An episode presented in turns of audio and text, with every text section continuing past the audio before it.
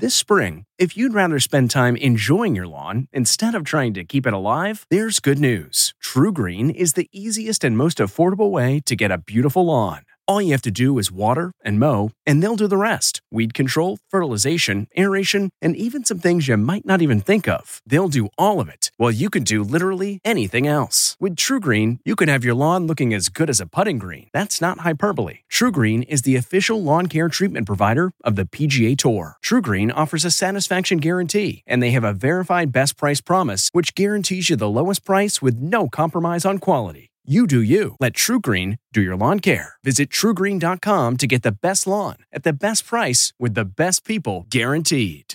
This podcast is supported by FedEx. FedEx offers fast delivery, more visibility, simple returns, and weekend home delivery to ninety-eight percent of the U S population on Saturday and fifty percent on Sunday. With FedEx, you get picture proof of delivery, ensuring you always know where your package is. Returns are simple with packageless and paperless returns. Plus, FedEx Ground is also faster to more locations than U P S Ground. See the FedEx service guide for delivery information. So, what are you waiting for? See what FedEx can do for your business. Absolutely, positively FedEx. This episode is brought in part to you by Audible, your go-to destination for thrilling audio entertainment. Whether you're looking for a hair-raising experience to enjoy while you're on the move or eager to dive into sinister and shocking tales, Audible has an exclusive collection of thrillers from best-selling authors that will keep you on the edge of your seat. Like James Patterson's first audio-only thriller, The Coldest Case. Experience stories like never before, where every chilling detail is brought to life by captivating sound design. Plus, as an Audible member, choose one title a month to make yours forever. And now, new members can try Audible free for thirty days. Just visit audible.com slash WonderyPod or text WonderyPod to five hundred five hundred. That's audible.com slash WonderyPod or text WonderyPod to five hundred five hundred.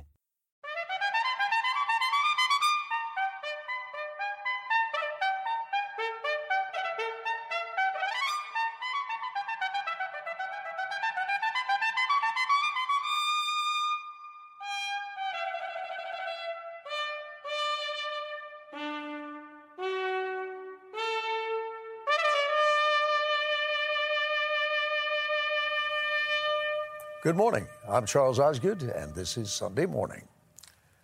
A delicate constitutional question flared up this past week. Do transgender people have the right to use the restroom that they feel matches their identity? Mark Strassman will explore that issue in our cover story. And then it's on to a young man who is making a remarkable recovery against intimidating odds. Just keep going is his personal motto. Lee Cowan will tell us why. There was a time when doctors were saying that Dylan Rizzo, suffering massive brain injuries, would probably never walk or talk again. So how do you explain this? this? You never gave up, huh? No. And your parents never gave up? I guess not. That was three years ago. Look at him now. There we go. Dylan's silent mind and how it awoke ahead on Sunday morning. Mouthing off is usually an unwelcome behavior, unless it's being done by a man named Fred Newman. With Jane Pauley, we'll give him a listen. What Fred Newman actually does for a living is hard to say. We're playing basketball. His special gifts found a perfect home on public radio's Prairie Home Companion with Garrison Keillor. So far beyond what we ordinarily would do in, in radio, a submarine surfaced. I'm really doing what I used to do behind teachers' backs and getting paid for it. Fred Newman, the maestro of sound, ahead on Sunday Morning. We've received a postcard from Morocco with some unusual activity in the trees. The sender is correspondent Jonathan Vigliotti. Argan oil. It's popping up in everything, from cosmetics to certain foods. But you might be surprised where it comes from. So goats in trees, it's like a Moroccan mirage. Yeah, the first time I came to Morocco and I saw these goats climbing the trees, I thought I was hallucinating. She wasn't. Later on Sunday morning, a visit to Morocco, where these goats are pointing the way to a billion-dollar industry. Rachel Maddow is a cable news headliner, rarely afraid to speak her mind. Not afraid to pursue a pastime some fans might find surprising. She talks this morning with Rita Braver. Uh, we've got some breaking political news tonight. You have not heard this. As a self-confessed politics nerd, Rachel Maddow is having the time of her life. What do you make of this year? Um, everybody thought this was going to be a boring year. And this is the universe giving that a one-finger salute. Later on Sunday morning, straight shooting with Rachel Maddow. Morocco quizzes a young geography whiz. Steve Hartman watches a dad change his daughter's life by a hair. We'll salute our colleague Morley Safer upon his retirement. Ahead, he's got a secret. Yeah. And you can do this. You can do it, Dylan. This Dylan Rizzo's long road back. Welcome to Play It, a new podcast network featuring radio and T V personalities talking business, sports, tech, entertainment, and more. Play it at play dot it. Which public school restroom should a transgender person use? The Obama administration says it should be the one that matches a student's gender identity. That came after a lawsuit North Carolina filed following action taken against it by U S Attorney General Loretta Lynch. Our cover story is reported by Mark Strassman. This is about the dignity and the respect that we accord our fellow citizens and the laws that we as a people and as a country have enacted to protect them, indeed to protect all of us. Joaquin Carcano wants that protection. The twenty-seven-year-old activist living in Raleigh, North Carolina, was born a girl. Last year, he transitioned into what he believes is his proper gender, a man who sees himself at war with his own state. As trans individuals, for me personally, there's always a fear that you sort of carry with you. And so that is a part of it, definitely. But that goes for any sort of space you navigate in. Um, but I've never had an issue going into a restroom coming out. And what message in this law was the governor and the legislature, do you think, sending to you? That we're not welcome. That, you know, they don't want to believe we exist. North Carolina is sending a message that we are not in a welcoming area. North Carolina's public bathrooms are the new frontier in American civil rights law.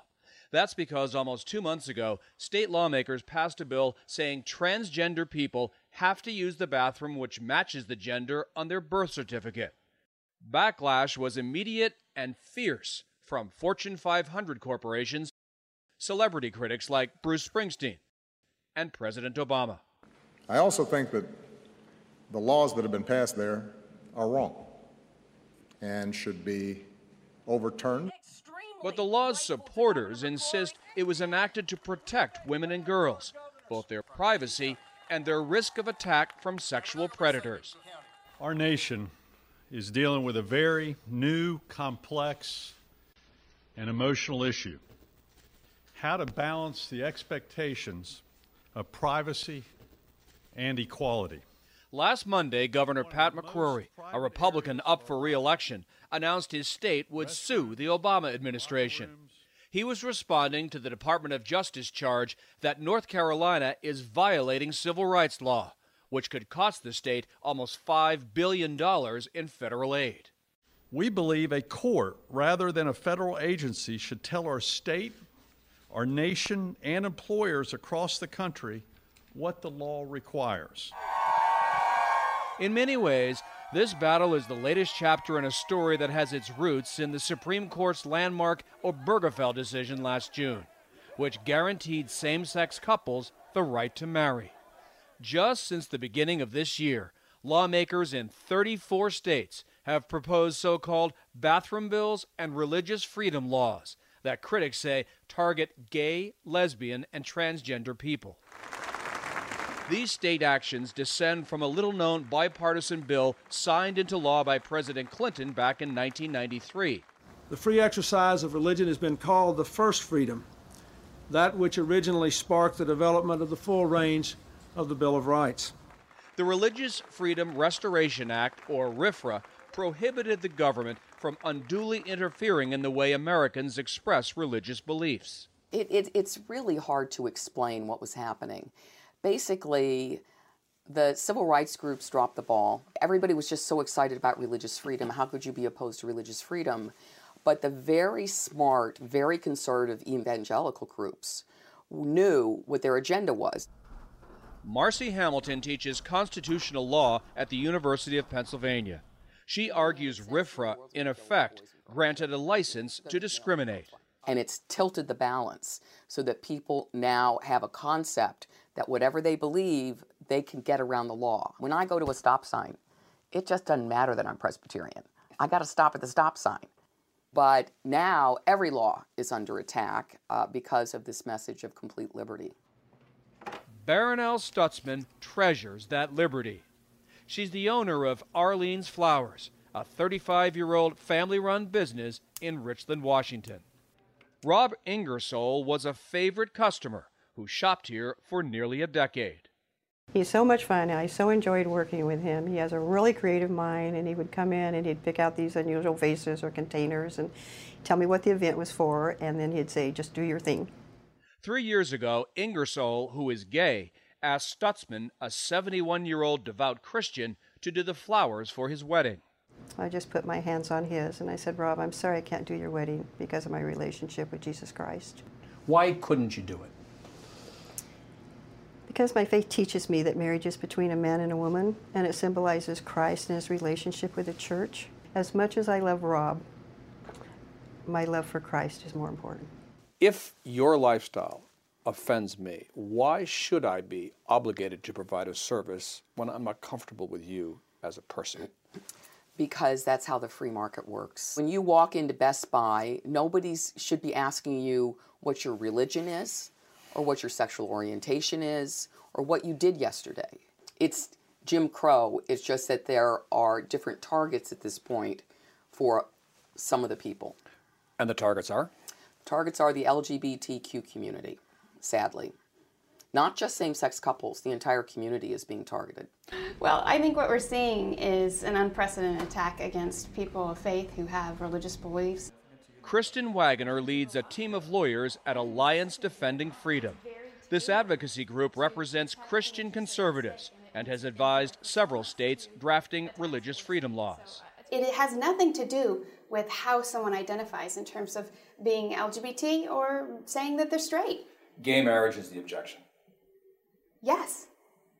That's what this is really all about. I think that there's a more fundamental principle, which is whether we will continue to allow a diversity of viewpoints or we will allow the government to personally and professionally ruin someone because of a religious conviction they have. Do you understand why some critics see this as extreme? I don't understand why it's extreme to say that you wouldn't want to force someone to engage in speech and promote messages that violates their religious convictions, or why it would be extreme that you would want to live and let live and let other people who have a diverse viewpoint or a different viewpoint on marriage live consistently with that belief. But Marcy Hamilton says the law on this matter is clear. What these individuals are arguing now in these groups is that they have rights in order to be able to discriminate against others. But the rights that they're talking about are made up. They are not rights from the Constitution. In the case of Baronelle Stutzman, Rob Ingersoll and his partner, backed by the A C L U, sued her for discrimination. Washington State's Attorney General also filed suit, claiming she broke Washington's anti-discrimination law. And a state court ruled against her. Stutzman is appealing, but says potential damages could reach seven figures and bankrupt her business. She says she has also had menacing calls and emails. Did you feel threatened? Yes, sir. Genuinely threatened? Yes, sir. How many death threats? I, I don't know. A few. Too many. Yeah. Yeah.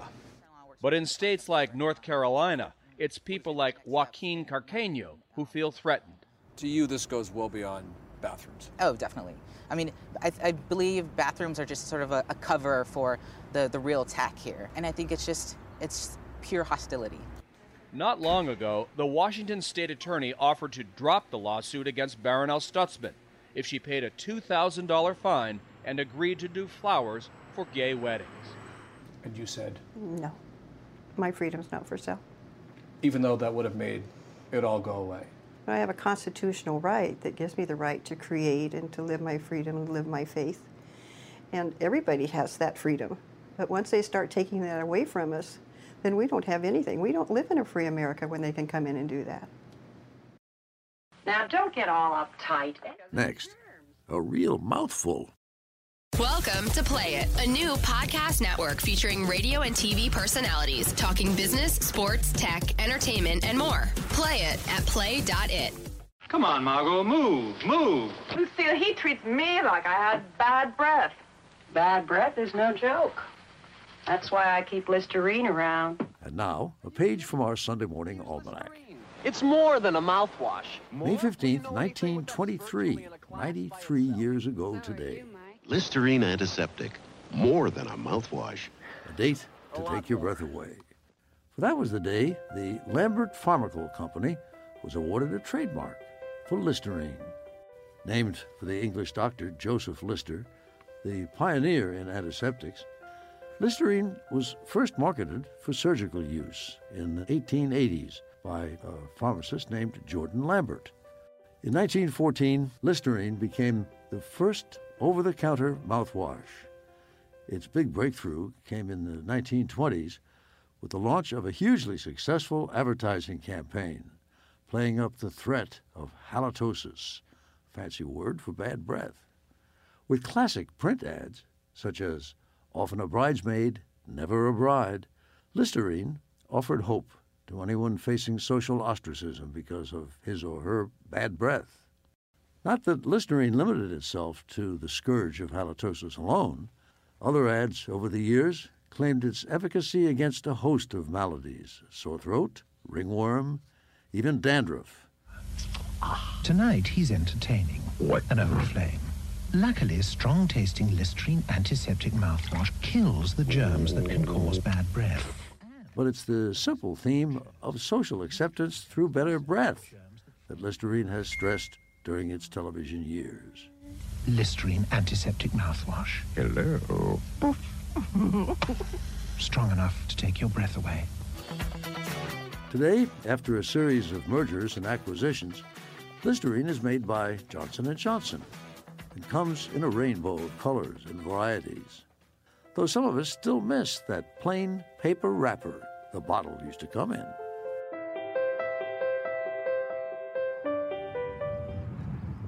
A postcard from Morocco is just ahead.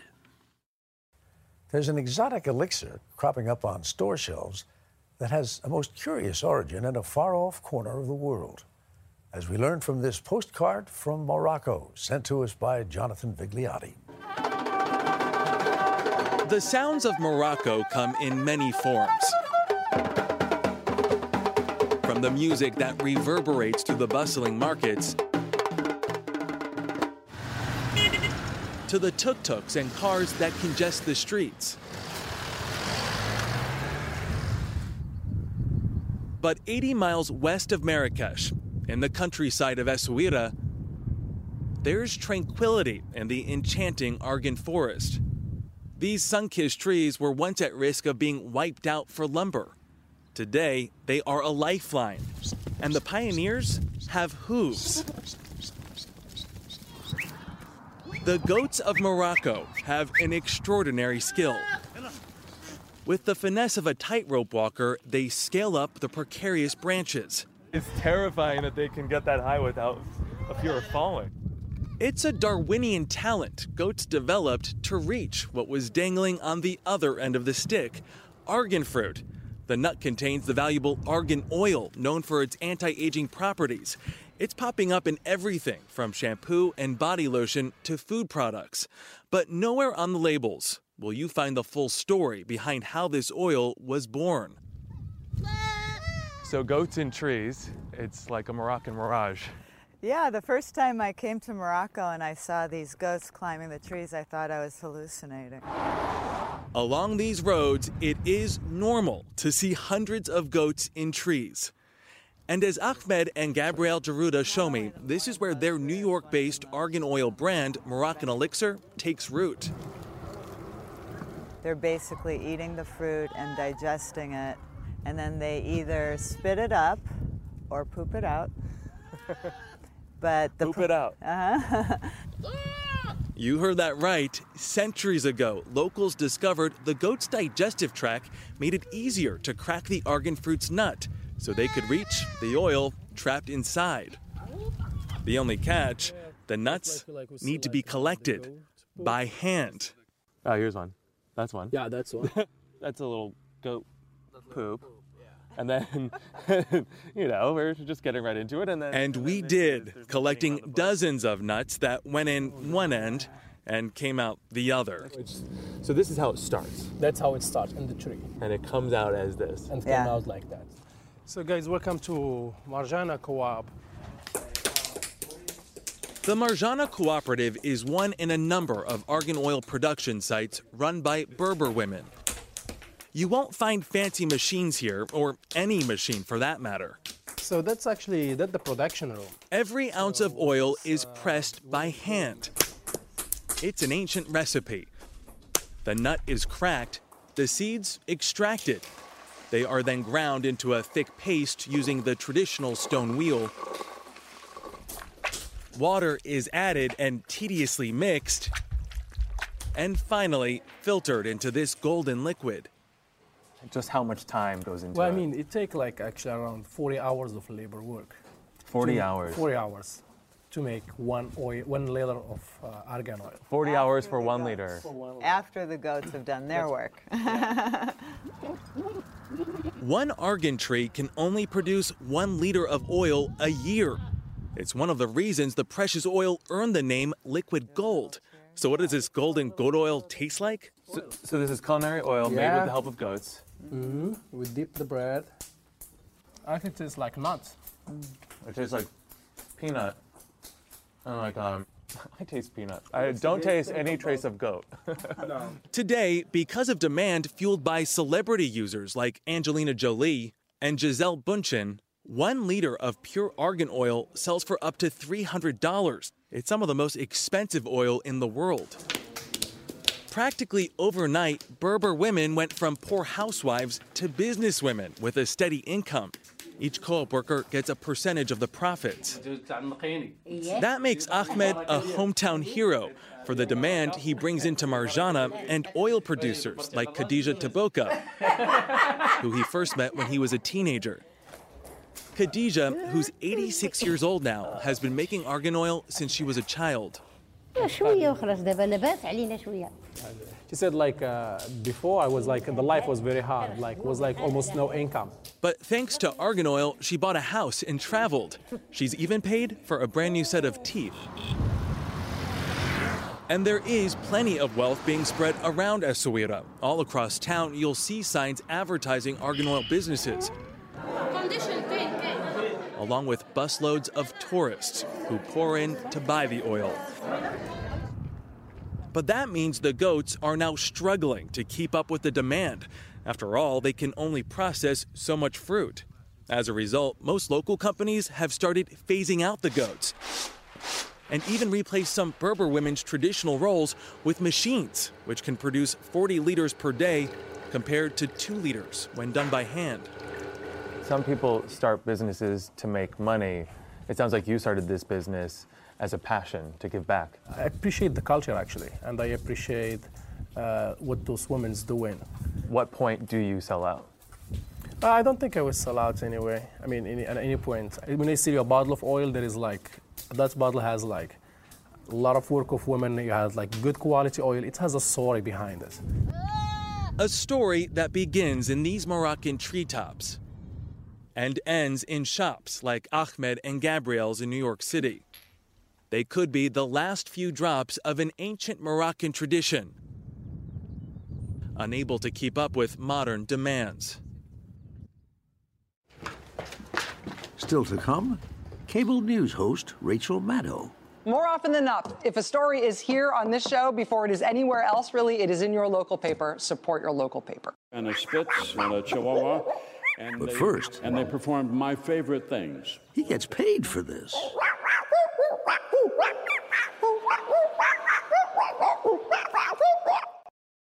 Welcome to Play It, a new podcast network featuring radio and T V personalities talking business, sports, tech, entertainment, and more. Play it at play dot it. And they put Fred into the nose cone of a Polaris missile. Three, two, one. It's Sunday morning on C B S, and here again is Charles Osgood. That's Fred Newman mouthing off with Garrison Keillor on radio's A Prairie Home Companion. Newman is a man with a thousand voices and a million sounds. He shares a few of them with our Jane Pauley. I hear that old piano from down the avenue. For more than forty years, A Prairie Home Companion with Garrison Keillor has been a Saturday night ritual for millions. Gathered around the radio. Oh, my sweet, sweet, sweet someone. And as they dance the night away, they're doing the tango. It's an old-fashioned variety show performed by a family of troubadours. Well, here we are in Lenox, Massachusetts. Yeah, Massachusetts, the state. Fred Newman is the maestro of sound. Yep. No! Now, I'm going to do a chiropractic move for you, okay? Yeah. Okay. Remember, it's radio. Hey, Jane. Yeah. What Fred Newman actually does for a living is hard to say. That was the thing that drove my mother crazy. She just needed something at Bridge Club. What does your son do? Boom. I'm really doing what I used to do behind teachers' backs and getting paid for it. This thing where you actually run in place and you'll go, oh, oh, Fred has harnessed his weirdness. Nobody else could do dolphins as Fred can. They want to see dolphins do the Gettysburg Address. And nobody else in radio could ever do helicopters. So the chopper could come in and pick him up. And Newman makes most of the sounds with his mouth, so Keillor is free to improvise. A submarine surfaced, and... And so Garrison does that. When we go out, let's do something with office supplies. And, you know, the next thing I know, my tie is... It's caught in a Xerox machine, you know. They were playing basketball, tennis. It's nothing but fun to be able to challenge Fred's genius, uh, because he's, he's so far beyond what we ordinarily would do in, in radio. Two rats, one of whom has the hiccups. A show that I did by myself would be too high-minded. And, you know, so we bring in somebody who can do primates. And, you know... The guy we associate with sound is primarily a listener. That's for sure. And this is his listening post. There's only one easy way to get out here. A bright red kitchen chair on a branch reaching out over a pond at his Connecticut home. It goes from birds to amphibians, amphibians to birds. And there's a whole vocabulary of frogs, equally as beautiful as the birds. There was a similar spot in his childhood home. We lived on the edge of town, on the lake. You'd hear the dog, Mama, somebody's come up the driveway. These weren't interruptions, these were opportunities. Sounds were, oh, the cows are out. And then there were the bugs.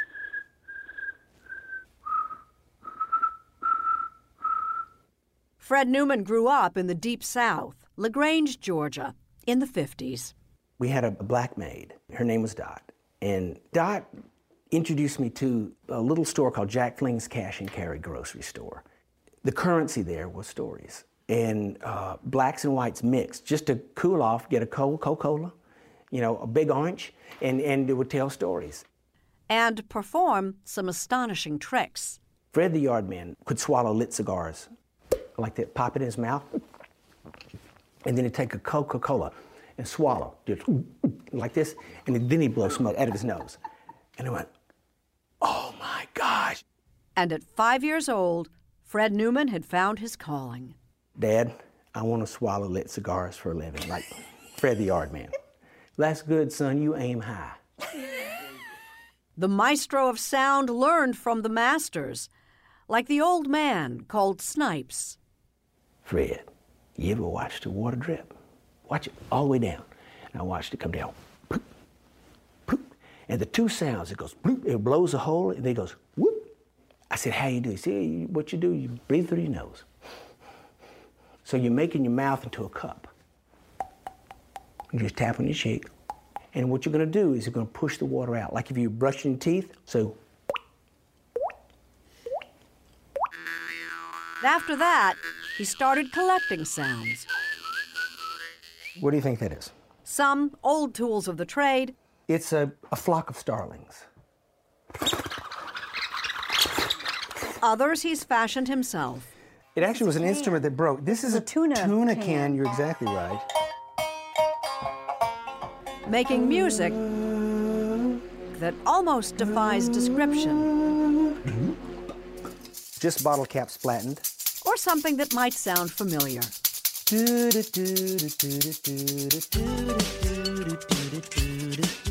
Remember Doug from the nineties?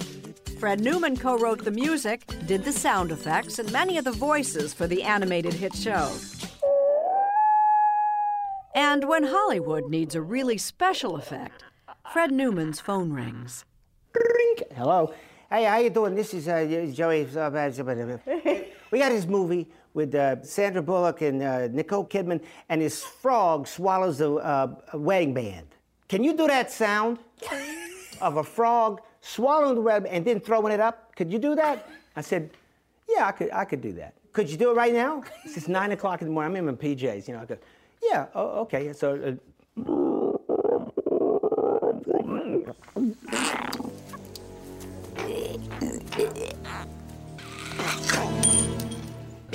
People up on ladders were washing windows. On a prairie home, Fred Newman has found a perfect home for his unique gifts. My daddy barks and meows, Missus Lewis. Oh, I see. Uh, why? I don't know. Let me ask you this, honey. Do you feel safe at home? And in Garrison Keillor, a perfect collaborator. There are moments that we have out there that things are not exactly spoken, but there's communication through his eyebrows or something, and I know that it's got to be a little bit bigger. Picked up by a farmer on a farm-all tractor. Beep, beep. And on in here. I didn't know if tractors had horns, but but that's great. Just you ride this thing like a surfboard. It's just wonderful. To run into other tractors out in the soybean field, I don't know. I always say it's it is just a big piece of jazz. I love being around musicians, all those good-looking. But Garrison Keillor is stepping away from the mic at the end of the season, and this unique collaboration will end. Yeah, we've done the, but on a playful uh, note. I'm available for weddings and funerals. Going to the chapel. You too. Because I'm going to the chapel and we're gonna get married. Going to the chapel and we're gonna get married. Gee, I really love you and we're gonna get married. Going to the chapel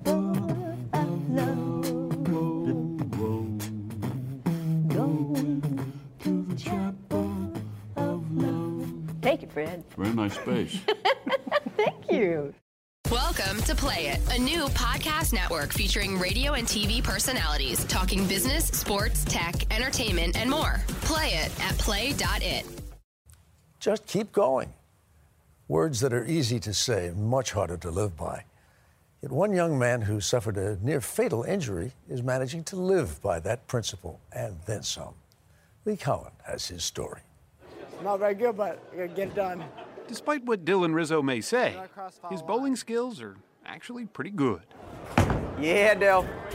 especially when you consider what Dylan has been through. No! Did you guys ever have a doubt that he'd be back having beers with you guys? No. It wasn't necessarily a doubt. The reports that we were getting from the parents were, you know, he shouldn't be alive right now. Five years ago, Dylan Rizzo, then nineteen, was driving to his friend Ryan's house to play video games. But his car hit a patch of black ice, and he spun sideways into a telephone pole. His parents, Steve and Tracy, got the call every parent fears. Pole seemed to hit him directly in the head. And uh, from there, he went forward and hit the windshield and had more damage on the other side. So he had an impact side, first impact, and then a second impact. Where the driver sat, where Dylan sat, there was a big indentation in the car. He was rushed to Massachusetts General Hospital in Boston. Within an hour, neurosurgeons had removed the left side of his skull and part of the right to make room for his brain to swell. But Dylan had slipped into a deep coma. Do you guys remember the first time you saw him? But I just remember standing and not being able to move my feet. I wasn't going to pass out, but it was just extremely surreal. We didn't really know what to think because we didn't really know what was going to happen. Dylan had been an athlete. He was an accomplished track star and rooted passionately for his Linfield High Pioneers. Dylan's the one with the O painted on his chest. But the accident had done a shocking amount of damage to his brain. Dylan remained in his coma for more than two weeks. He did finally open his eyes, but while he was technically awake, he wasn't aware of his surroundings. He had transitioned into what's called a vegetative state. A month later, there hadn't been much improvement. Doctors broke the news to his parents that unless he came out of it soon, Dylan would likely stay in that vegetative state for life. And our family was in the waiting room. Everyone was waiting. And I said, we can't come out and tell our family that. I can't even say these words. I can't say it.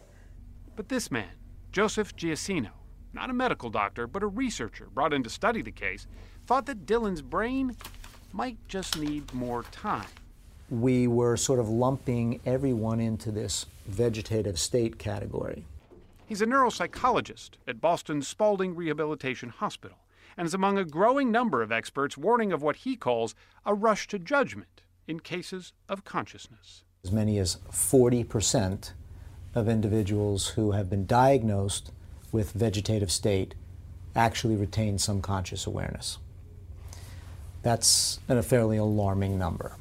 He thought Dylan just might be one of those cases, and given the right therapy, might pull himself out of that fog. The adage was, the brain is not a muscle, so, you know, just simply by exercising it is not going to help it. I want you to follow it with your eyes, Katie. Ready? Here we go. Now there's evidence that if you do rehearsal of a particular behavior, including in a damaged brain, it may well get better. What's the matter? You can do this. You can do it, Dylan. This Dylan was moved to the pediatric unit at Spaulding Rehab, where they started working him hard. One, two, three, go. They helped him stand. They tried to get him to walk, eventually even to climb stairs. Do you think you want to step up with this one or this one? He never said no to any challenge. Physically, anything you asked him to do, any medications, any shots, whatever it was.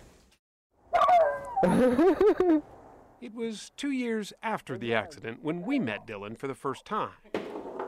Ooh, nice shot. Not in a nursing home, but back in his own home.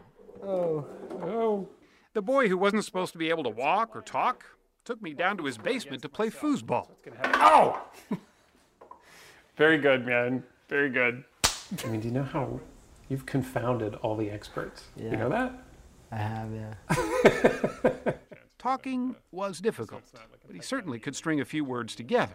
I feel great. Yeah? Yeah. And you're making progress every day. Oh, yeah. And you can tell? Yeah. Hi, Dylan. Good to see you. How are the Pioneers doing this year? His medical team was pleased, but not satisfied. Not yet, anyway. It's so good to see you. They kept pushing Dylan to work even harder. On this day, an occupational therapist was helping him make muffins. So, muffin tin, paper cups. Okay. Can you find those? His movements were slow, but with help. All right, yeah. Bell's gone off. He did it. every day you see something new that he's doing, yeah. that he wasn't doing before. We watched as he learned to write again, too. Nicely done. Good. That's not bad. And work on his memory. Do you remember Mary Jane's email or her phone number? This is a tough one. Mary Jane at gmail dot com. Good. Very good. Not beating you up too much? Yeah. Through it all, even when it hurt, Dylan was always thumbs up. This past summer, we decided to check back in on Dylan again. And guess where we found him? You really seem to love it. I do love it. I really do. Back at his high school track, where he's a volunteer assistant coach. Like on a scale of, of one to ten, where would you put your recovery, do you think? Uh, probably an eight, yeah. eight or a nine, yeah. I'm doing very well. Awesome. We went to the Y M C A with him, too, where Dylan does weight training at least once a week. Seven. There you go. Just tell me how, like, when you're watching that, what are you thinking? You know, it's amazing to see the amount of weight that he can actually lift, because it took weeks and months just to be able to get him to lift his right arm. But that's not what Dylan is most proud of. What have you noticed as the biggest improvement, you think? I can talk much better. Before I would just go, uh, yeah. And it was just awkward. You can have a conversation now, yep, and it's... I can, yeah. Everything happens a lot quicker yeah, in your head. a little quicker. Slowly but surely it's getting a little better. I'm good, but I'm not that good. You sound pretty good to me. Yeah, I don't know, but I'm just not that... I'm very intelligent, but I'm, I, don't, I want to be more intelligent. That's the difference. If you see a question that's asking when... when Time. Time. Great. He's the first to admit he's got a ways to go. So this is a really nice improvement. Yeah, it is. You've done great. It really is. Your O T, yeah. Speech then. Tracy, Dylan's mom, is careful to keep her expectations in check. I want him to be able to take care of himself in the future. And I know he would love to have a family someday, so that's something I'm hoping will happen for him. That's the goal. Yeah. Yeah. That's the next goal. It's yep. just ind- more independence. More independence and a girlfriend. He wants a girlfriend. Dylan's not ready for a full-time job. He can't live alone because cooking remains a challenge.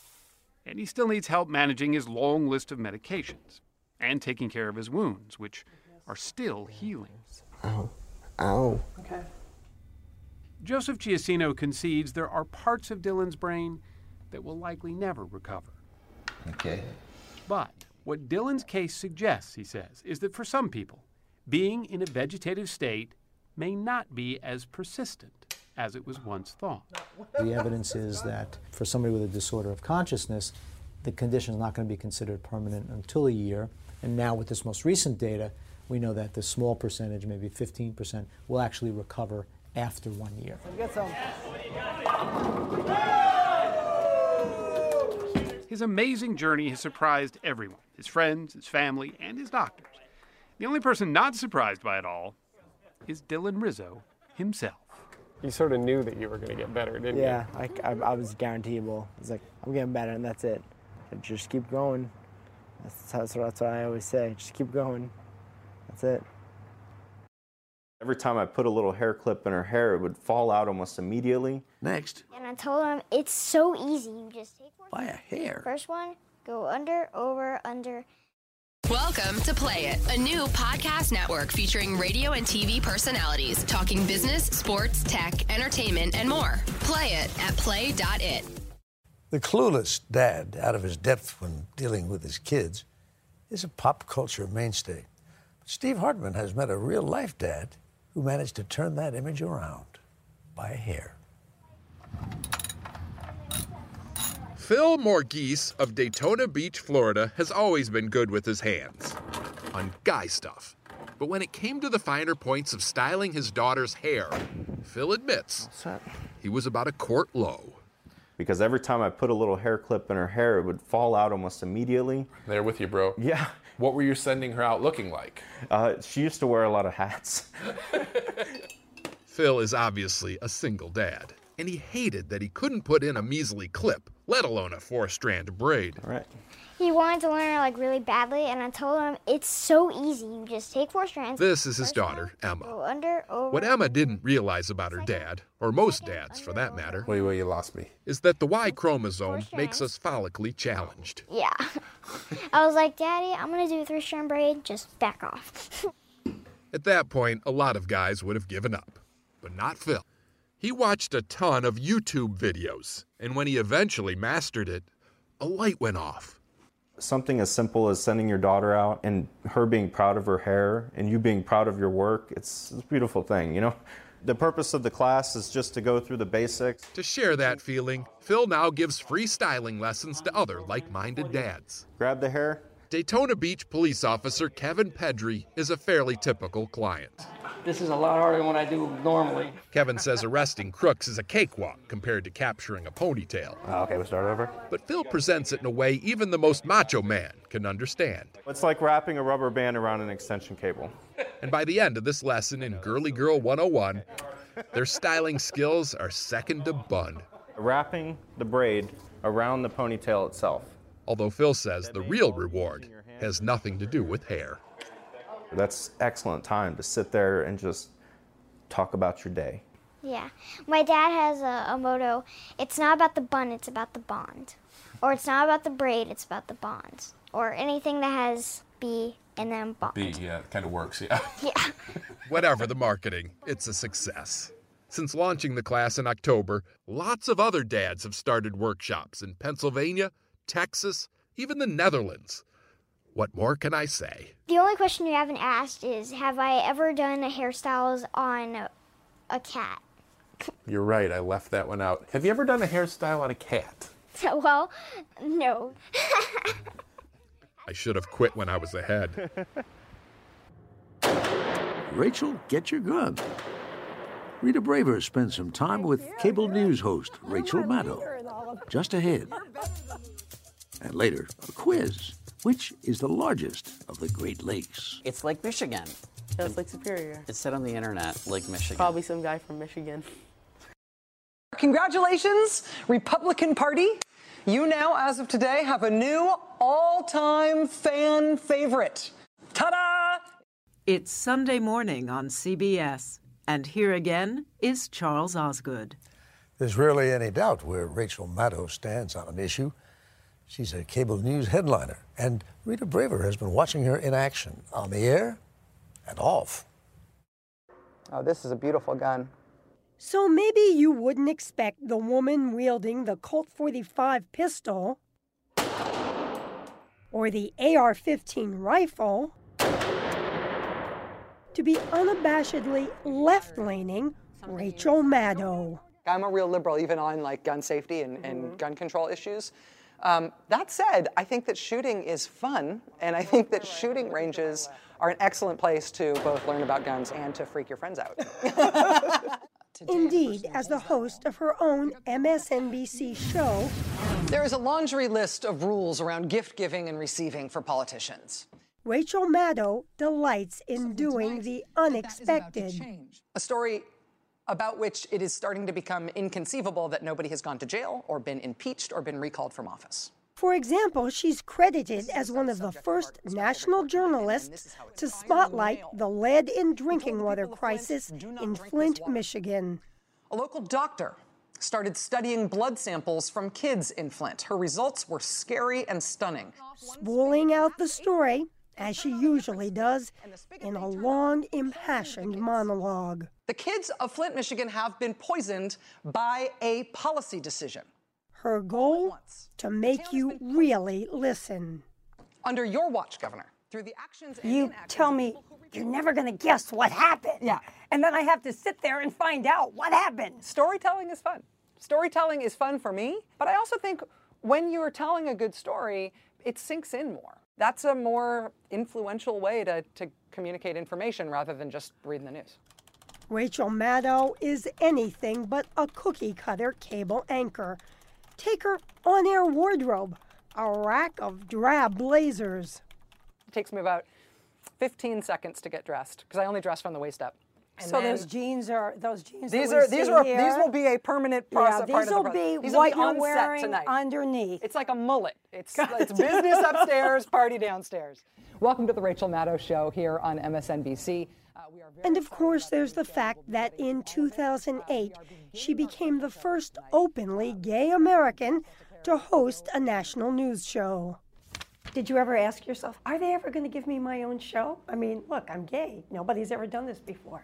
It, you know, it's funny. I don't know. I, I came out when I was seventeen. Now I'm forty-two. So I never lived an adult day of my life as either a straight person or a closeted person. That's been a baseline truth about what you're getting when you get me. But they made the gamble with me, and I've tried to, I've tried to be worthy of the, of the confidence. Raised in California, Maddow graduated Stanford University and went on to win a prestigious Rhodes Scholarship. She ended up in Western Massachusetts, working on her doctoral dissertation and taking odd jobs. I remember applying to a video store. This is when we still had video stores. Applying to a video store and not getting the job. I was like, oh, you know, like, it was, it was hard. It was doing a yard work job in nineteen ninety-nine that she met her partner, Susan McCullough. They've been together ever since. You've made a personal decision thus far not to get married. Don't want to rock yeah, the boat? It's private. You know what? It's just sort of, it's a private. Uh, I, there's a lot about my relationship with Susan that we just keep to ourselves, you know? And so I, I have a strong feeling on equal rights. I'm an unabashed advocate that people in this country should have Uh, equal access to the rights and privileges of citizenship. But in terms of what that means for my own relationship, eh, that's my own relationship. And Rachel says Susan, who didn't want to speak on camera, is the one who helps her deal with a difficult and recurring problem, depression. Do you have a strategy for coping with it, or does it just go away on its own? Um, the time when it's just, it's hardest is when I have forgotten that this happens to me, and so I don't know what it is, and she will say, you were depressed, and just being able to identify it and then knowing that um, it's not going to be forever and that it will pass and that it will ease at some point helps. The two share this Manhattan apartment. What was this place before it became an apartment? It was actually a paper storage facility, like a paper storage warehouse. And so the, the beams, they're all, all the beams are original, and they have numbers on them, we think, because that was part of the way they sorted the inventory. It was like, get me that stack of whatever over by beam fifty-eight. And it's so nice the way you have this, this dog place. This stuffed dog. Strategically here. Hello. Hi, Charmy. Hello. Hi, Charm. This is Charms. He's ten months. In fact, Maddow says she never expected to end up in New York. It was back in Massachusetts that she heard a local radio host needed a new sidekick. It's minimum wage. It's early morning before I go do my other jobs. And they hired me on the spot. She did so well that by two thousand five, she was hosting a daily radio show on the liberal Air America network. I am Rachel Maddow, and this is The Rachel Maddow Show, Air America Radio's new front page. Soon she was in demand as a liberal talking head on cable news. All we're doing is talking about his race. And so clearly his race is enough to be a major factor in his candidacy. Doesn't it look like you might win me in roulette? Which in turn led to M S N B C offering her a show of her own. And it is her own. The issue of Sanders's path. Does anybody think that this is a story that we can add something useful to at this point? She leads her daily staff meeting, in part like a general plotting a battle. I'm about to say, speak now or hold your peace. Anything else? And like a general, she is clearly in charge of what happens on her watch. I have worked with producers who expected that they would set the tone of the show and that I would follow along, and that has not worked out. What has worked out is that Maddow has the top-rated show on M S N B C. Though she ruefully admits she's still beaten by Fox's Kelly File. Still, Rachel Maddow has become a face of her network, on the election set, and even moderating a Democratic debate with N B C's Chuck Todd. We are going to begin tonight with Senator Sanders. Though it was some post-debate hugs that drew conservative ire. Maddow claims Sanders started it. But if I'm gonna hug him, I better hug her. The die was cast. As soon as he went like this, it was over. Have so. you sworn off hugging now? Oh no, I'm a hugger. Watch, when, you, when this is over, I'm gonna sneak up on you and give you a hug. I am not but Maddow is really embracing the current political drama. What do you make of this year? Um, everybody thought this was gonna be a boring year. And this is the universe giving that a one-finger salute. It has kept Rachel Maddow on the run, literally. This is the nightly dash to makeup. And onto the set just minutes before her show starts. I do feel like I'm a like racehorse ready to go, ready to sprint. Doing a job that she still can't believe she gets to do. And by the time that camera comes on, it's like we're getting shot out of a gun. I love it every night. I love it. Donald Trump says Republicans should love the idea of him at the top of the ticket. Ahead. Do you know the capital of Mauritius? Port Saint Louis. Port Louis, oh, yeah. Mo Rocca meets the kid who geography put on the map.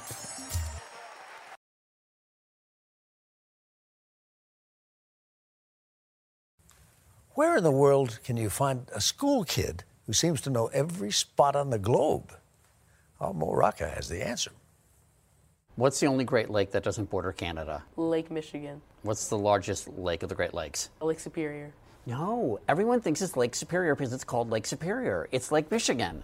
No, it's Lake Superior. It said on the internet, Lake Michigan. Probably some guy from Michigan. For the record, he's right.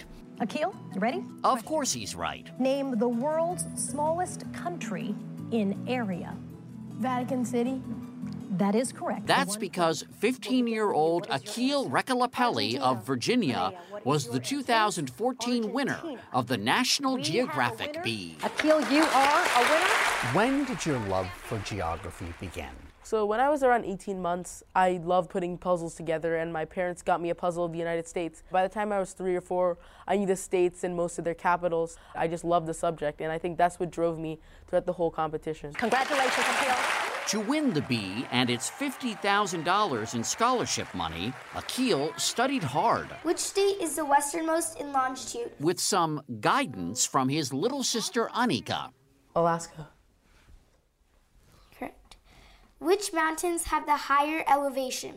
The Sierra Nevada or the Ozark Mountains? Sierra Nevada. One misconception a lot of people have about geography is that just memorizing what the capitals are of each country, but that's only one really small part of this diverse subject. It entails culture in those places, the food, the music, the language. Akhil, couscous is sometimes served with seafood in what African capital city? Tunis. That is correct. There was a great article I read yesterday about the geography of baseball and the influence that different teams have across the country and how wide their influence spreads.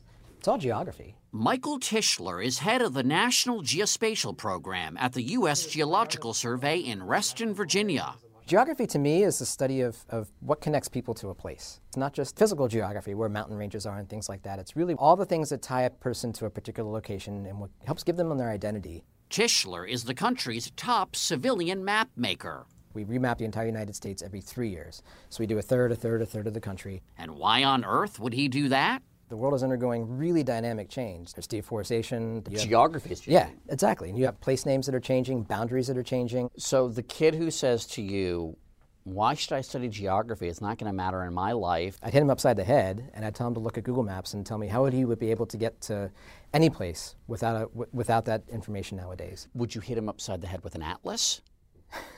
With a topographic map. Students of geography don't just memorize geography. You have to understand resources and how it impacts history. All of history is geography-based. It's understanding the connections. Just watch Akhil connect history with geography for his middle school teacher, Sonia Withrow. Where did your family come from? My father was born in Suriname, and my mother was born in the Netherlands. And then my father immigrated, and they met. And um, I was made in the Netherlands and born in Hoboken, New Jersey. Analyze that. Suriname was ruled by the Dutch until nineteen seventy-five. That would explain the immigration part to the Dutch. And then New Jersey, we have quite a few Dutch people in New Jersey, and New York itself, New York City was New, once New Amsterdam and once was Dutch. Who needs Ancestry dot com when you've got Akhil? That's right. This year's Bee, airing on National Geographic May twenty-seventh, is being moderated by yours truly. I know the capital of every country in the world. Oh. Do you know what the capital of Mauritius is? Port Saint Louis. Port Louis, but oh, yeah. Okay, but I still get the point, right? Yeah, you do. Don't go easy on me. Hmm. Maybe it's a good thing I'm not competing. How about Vanuatu? Oh, oh, oh, the capital. It's, it's, don't, don't give me those island nations. This is what the war in Vietnam is all about. First class on the Orient Express. A salute to Morley Safer is coming up. sixty minute man. Welcome to Play It, a new podcast network featuring radio and T V personalities talking business, sports, tech, entertainment, and more. Play it at play dot it. I'm Mike Wallace. I'm Morley Safer. We pause a moment to say thank you and farewell to our friend and colleague Morley Safer, who announced his retirement this past week after more than fifty years with C B S News. Tarkuk Lasuria, a fit old man in his ninety-fourth year. And here we are, on board the good ship Dandahalu. Hello, Morley. Is your wife here? No, she's not. Great. Somehow, in the whirlwind of doing nine hundred nineteen reports for sixty minutes, he was only twenty-three when he made this self-portrait. Morley found time to contribute dozens of pieces to Sunday Morning over the years, most of them about the masters of art. In eighteen ninety, age forty-two, Paul Gauguin, a merchant seaman, successful Paris stockbroker, full-time eccentric, and Sunday painter, was about to fulfill a romantic dream to go to the South Seas and cultivate his art in, as he called it, its primitive and savage state. Vienna at the turn of the nineteenth century, the twilight of the Austro-Hungarian Empire. No one captured that moment of opulent decadence the way Gustav Klimt did. Edward Hopper, literally at six foot five, a towering figure of twentieth century art in America. It was light he loved best. The Hodgkins house in Gloucester. A woman in a bedroom. New York's seventh avenue on an early Sunday morning.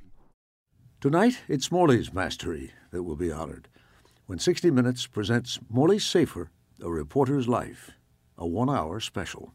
I'm a sixty minute man. We know all his friends here at Sunday Morning will be watching. I'm Charles Osgood. Please join us again next Sunday morning. Till then, I'll see you on the radio. If you like C B S Sunday Morning with Jane Pauley, you can listen early and ad-free right now by joining Wondery Plus in the Wondery app or on Apple Podcasts. Prime members can listen ad-free on Amazon Music. Before you go, tell us about yourself by filling out a short survey at wondery dot com slash survey.